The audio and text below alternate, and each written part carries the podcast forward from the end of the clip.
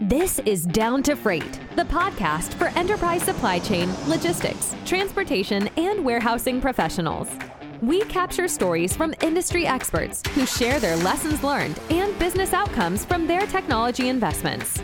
If you want to make the most out of your technology initiatives, tune in to uncover what it takes to evaluate and deploy I T projects with minimal hiccups to reduce your total cost of ownership. Down to Freight is hosted by Vector.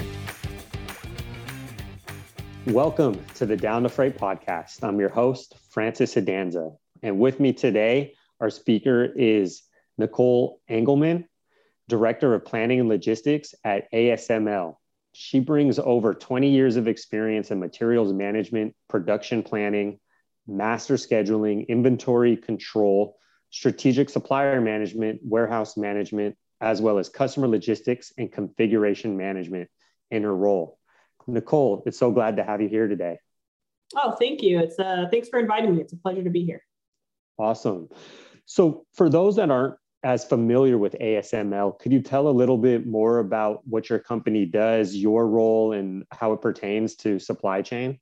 Yeah, sure. A S M L, it, we're often called the, the most important company you don't know about. A lot of times that has to do um, because we we are essentially kind of the first phase in the semiconductor industry. So it's a real talked about industry right now with the chip shortage uh, being as it is. And, and of course, that's what's driving technology.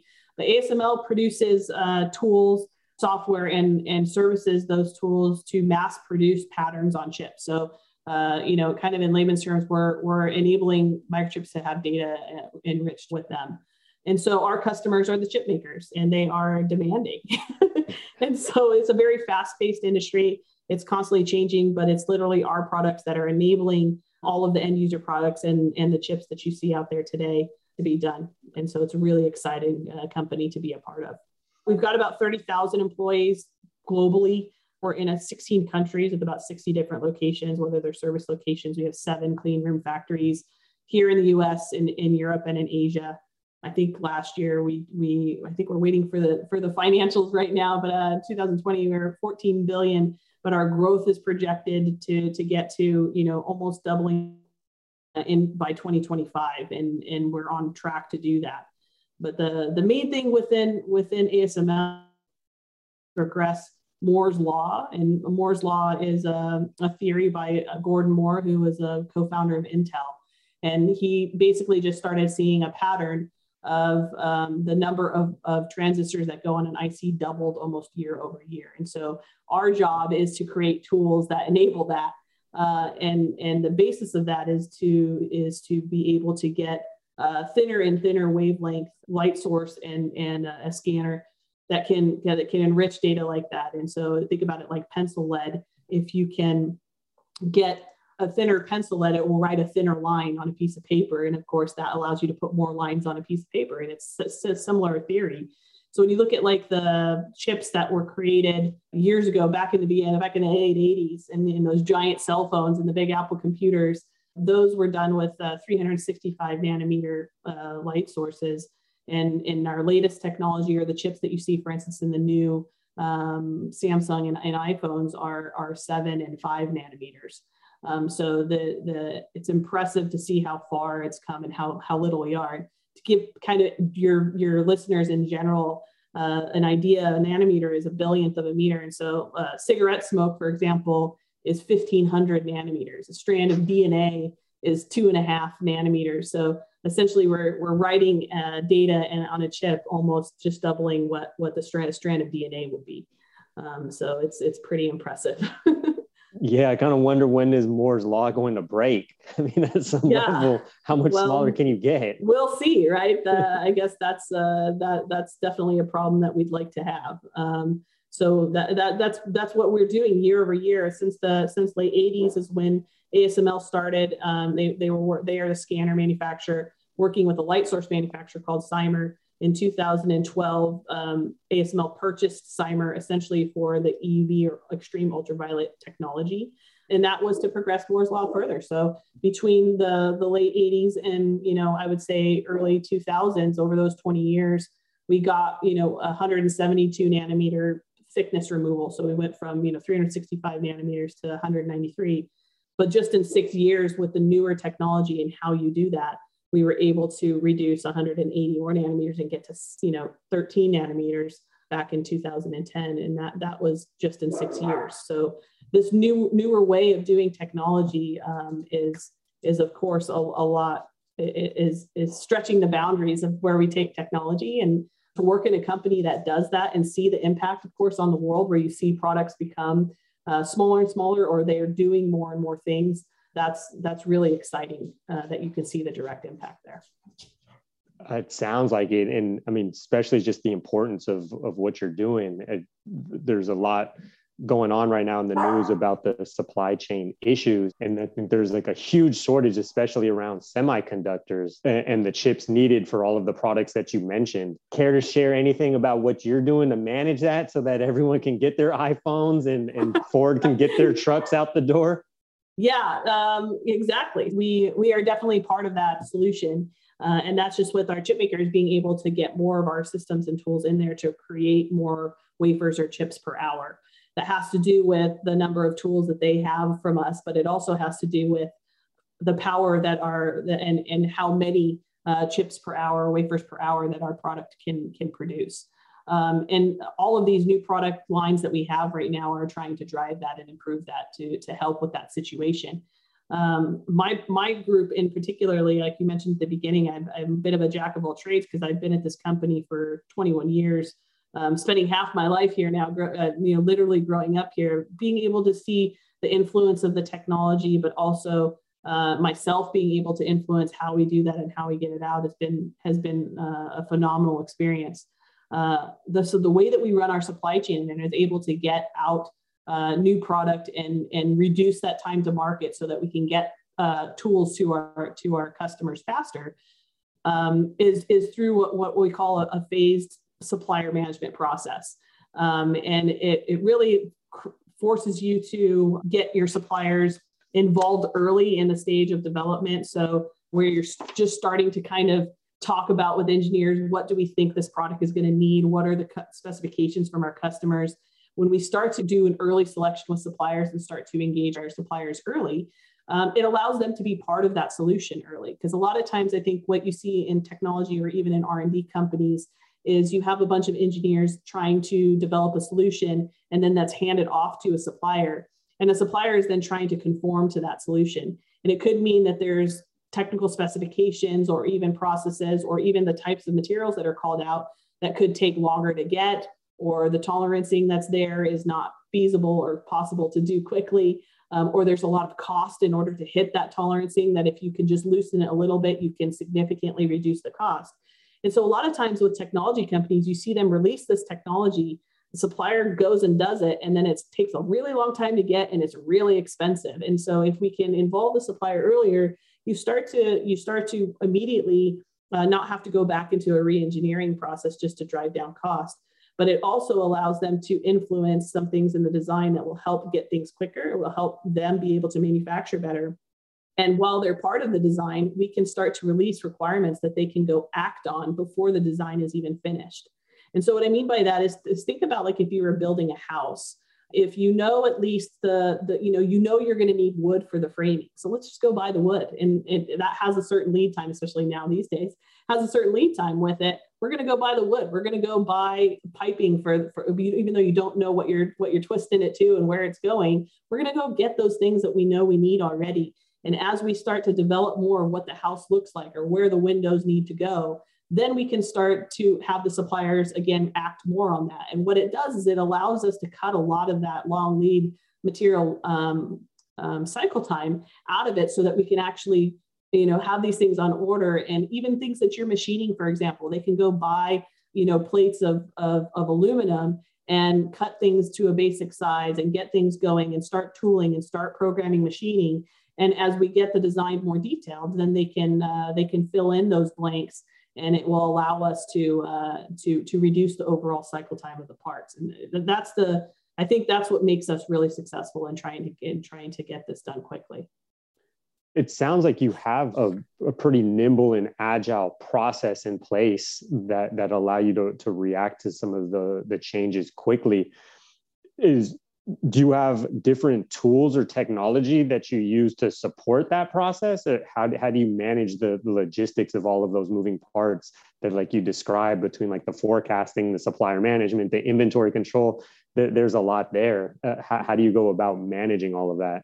Yeah, we we we obviously use an E R P system, so within A S M L, and uh, and so, so we either use S A P or Oracle, depending on which factory you're you're talking to. Um, and uh, so we try to leverage that as much as possible. You know, a lot of a lot of technology companies or people that are trying to do this, everything ends up getting managed on Excel at the end of the day. In some ways, you do that, but we what we try to do is have our configuration management system uh, nimble enough to to do that, where we can release a part number even if you don't have a drawing. At least we can start to build the structure of what that bill of material will look like. And as we start to get drawings, we can fill those in and release those out to our suppliers through supplier portals, which allow them to get the documentation a lot faster and, and see the structure of a bill of material, not just on a, you know, on a drawing or a piece of paper or a C A D file. So that's, that's definitely part of it. Um, and we can do that in a phased process too. And how we, how we set that up then allows us to build the maturity of that bill of materials. And as we build the maturity, that's how we're releasing then orders through the E R P system to our suppliers. So I could release an order, for example, for uh, Toyota Corolla, even though they don't know what's going to go into it yet. They're going to get an order. They'll have a general budget that they can buy to. And as we start to develop all of the things that are going to go into that, uh, you know, detailed uh, build, then that, that's when we can uh, update the purchase orders and update the, the lead times and the, and the cost that's associated to that. And we're doing it all, all along and building it up as it goes. From Vector, we bring you Down to Freight, the podcast for supply chain, logistics, transportation, and warehousing professionals. Tune in to listen to industry experts as we explore the lessons they learned, business outcomes, and technology initiatives. Just search for Down to Freight on your favorite podcast channels.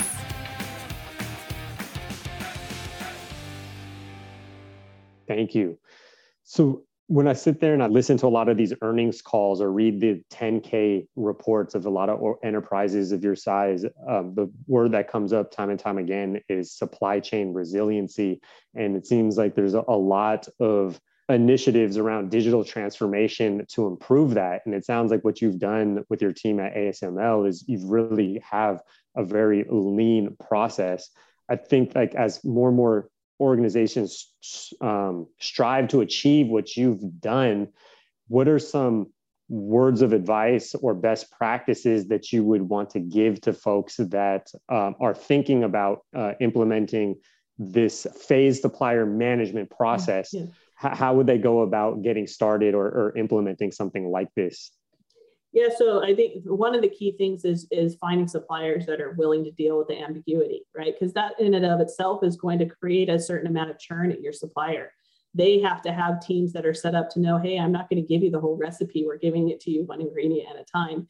And, and, and they have to be set up to be able to also accept the work that way. That means their their programmer might be touching a program more than once, right? Their um, their supply chain team might be having to adjust their schedule more than once, or or coming back to us on a on a cost update or a lead time update based on the new the latest requirements or what we've done and, and what we've released to them. So that that, that while it's very lean, it also takes a lot of back and forth management and communication to do that. And I think uh, the, the most important piece in setting that up with a supplier is, is making sure that they're operationally sound to handle that. In a technology company, we're often locked into suppliers because of their technical capability. And often with a very high technical capability company, they don't focus on operations as much as they do on engineering. And so you tend to not get uh, a lot of the agility from either their own suppliers uh, management or their own manufacturing yield and quality systems. And so you need to already go in and do those audits almost as you're doing your supplier selection to inform them, hey, this is what's going to hit you. Here's what, here's, you know, how we recommend that you deal with it, or how you structure your teams, or how can we get this communication with you? And you really do form a partnership um, with your supplier to do that. We have suppliers that let us come in with our own teams and sit there for months side by side with their teams to help um, build up the operational capability if they if they lack that initially. because at the end of the day, we release a design quickly. If they can't follow through and build it, it doesn't matter. So that's equally important to us. Definitely. Well, it's similar to like um, Moore's Law, that doesn't seem like it's ever going to break. It sounds like you're in that operational um, of continuous improvement. Uh, it doesn't sound like your job's ever really done. So what's next for you um, with this project or any other initiatives that you uh, plan to tackle in the next eighteen to thirty-six months? I think what you, your audience will recognize, when you're in supply chain or logistics, your job is never done, right? You either have not enough of something or too much of something, or, uh, or you need to make it cheaper or quicker. That's the beauty of this business. That's why you can never get bored. You know, I tell people, or when I go lecture at some of the universities, it's, this is an awesome job because it never gets old. You know, it, you're, you're, you can be an expert or a subject matter expert in expertise, but the ways that you're doing things, you constantly need to be creative and thinking outside of the box. And you constantly are dealing with new projects or products that are going to challenge you to do that. And so that's the beauty of it. A S M L is no different. We are constantly trying to cannibalize ourselves. And again, please our chip makers and, and, and you guys as end users in the end of what these products can do. And so it's, it, you know, we still have our work cut out for us in terms of getting, uh, progressing Moore's Law and getting new products out that can, uh, can get, that can get the wafer per hour count up, that can make that reliable. And, and of course, that can get the wavelength of the, of the light source down uh, enough to, to keep making really cool things. When you look at even just what's out there today, the, the chips that are being produced today and a lot of the electronics and, and things you see, you know, your refrigerator now has a, a T V screen on it that can tell you recipes and keep track of your grocery list. That's crazy, right? When it's a, at least for somebody like me who was born before Google, you know, it's it's it's hard to think of like how far we've really come in the last twenty, twenty-five years. Um, and this is just going to continue. The the the end user products that that are that companies are trying to now make with these chips, they're in their R and D um, you know, horizon at this point. They're they're trying to figure out what to do with this technology and, and how far they can stretch it. And it's just really exciting to see what the outcome of that will be. And we're just going to keep going and keep making that possible. We've got several programs on the horizon. We always do have uh, have programs in the pot going. With the revenue that we make, we're, we're constantly reinvesting about fifteen to twenty percent of our of our revenues back directly into R and D. And, um, and that's what enables all of this. It's not just figuring out what new technology we can have, but also that technology that's been out there for thirty years. How do we make sure that we can keep that going, keep that supply chain, you know, sustainable? Um, there are, there's a lot of, when you look at that kind of stuff, the product that we've had out in the field now for thirty years, how do we make sure we can still provide spare parts to that? And, and there's a lot of scarcity in general in the supply chain because COVID has enabled that, but also because there's things that just are, you know, companies going out of business or companies that are, I would say, dying out just because their ownership is like, I'm, we're not making that anymore. Or we're, we're going to end of life this product now and not do it anymore. Uh, and you have to figure out then your, your strategies and how you're going to deal with that. Are you going to re-engineer that? Or are you going to go buy twenty years worth of stock? Uh, you know, are you going to do both of those things? Those, those are all, um, those are all still challenges that we have to figure out in parallel to launching all of this new product as well. So yeah, we've got our work cut out for us. We won't be bored. Thanks for sharing that, Nicole. So you mentioned that you have plans to double your growth in the next few years. How do you actually plan to accomplish that? Yeah, that's a, that's a good, that's the big challenge, right? So not only how do we figure it out in the supply chain, but in order to figure it out, we need the people to do that. So uh, I, I suspect that our, the, we've already significantly uh, had a huge hiring growth over the last three years and people are in learning curves there. We've had to formalize our onboarding programs and how do you get people up to speed really quick. But it's also about recruiting and finding the right people for the roles, getting a really diverse workforce. And it helps us remain creative. It helps us remain being able to think about things in a different way. Um, and, and that's really what we're pushing. Right now, we have a lot of jobs. You can go on our website. We have a lot of jobs worldwide uh, open. If you want to work at the headquarters in the Netherlands, if you want to work here in San Diego or in the Bay Area at H M I or in Wilton, Connecticut, right next to New York, there's all these opportunities. And what's great about a global company and kind of what you can see from my experience is you, what's great about A S M L is you don't have to jump to another company to get more experience or to be able to try a different role. We have people that start in the company in, I, for instance, my my H R business partner started in procurement in her career, and, and, and of course is now in H R. So uh, it's a very different swing. But, you know, alternatively, you can start in operations and, and roll into engineering. And um, so I love that about us, because I see so many resumes, especially with young people that are trying to grow their career, and you just see this constant job hop. And that's one of the great benefits of A S M L is there, we do so many different things, and we're, and we're very much so global um, that you can get a lot of experience or get what you want out of your career without having to change companies. Um, and so we're looking for the best and brightest right now, and uh, we'll continue to do that, but it's going to be the people and hiring those people, getting them on board, and getting those solutions in place that we need them to drive and enable that success. Well, they must be doing something right if they are able to keep someone of your caliber there for twenty years. So it seems like it's a it's a great company. It is. Uh, yeah, I can't say enough about it. It's uh, uh, of course it's all I know, but I, uh, I I hire a lot of people, and so I can see what they've had to deal with.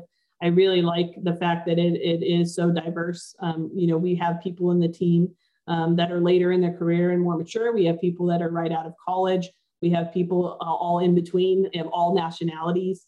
Um, so it's, it's really the company that embraces that kind of cultural diversity and, and overall diversity. We have a lot of um, different affinity groups that we set up. So we have groups that are for, you know, driving cultural diversity and shades. Um, our L G B T group, uh, Proud at A S M L, does that. We have a women's group that helps uh, with women. And women in STEM in general is an issue, right? Uh, and I think it was a few years ago, even in our own company, we only had thirteen percent of our population was women. And now you start to see that really change and really grow. And it, it's exciting to do that. And, but programs like that, affinity groups like that also help attract attract that and, and retain uh, what we can do. And so uh, it's it's cool that not only can you can you do these cool things in technology and have jobs like that, but you can also then on the side get involved with some of these affinity groups, get involved in a competency center, and do these kind of things that will also help your career enrichment, whether you stay at A S M L or go to a, go to another company. It's something that you can take with you and build into your war chest to help your career overall. Yeah, absolutely. Well, this was awesome. I truly enjoyed learning about this um, phased supplier management process that, that you've implemented. Um, thank you so much for, for your time today and, and, and sharing this um, on the episode. Yeah, my pleasure. Thanks for having me. Absolutely. Thank you. That was Down to Freight, bringing you the stories and lessons from supply chain, logistics, transportation, and warehousing professionals. Listen to the other episodes in Google Podcasts and Apple Podcasts. Down to Freight is sponsored by Vector, the leader in electronic bill of lading and logistics workflow solutions.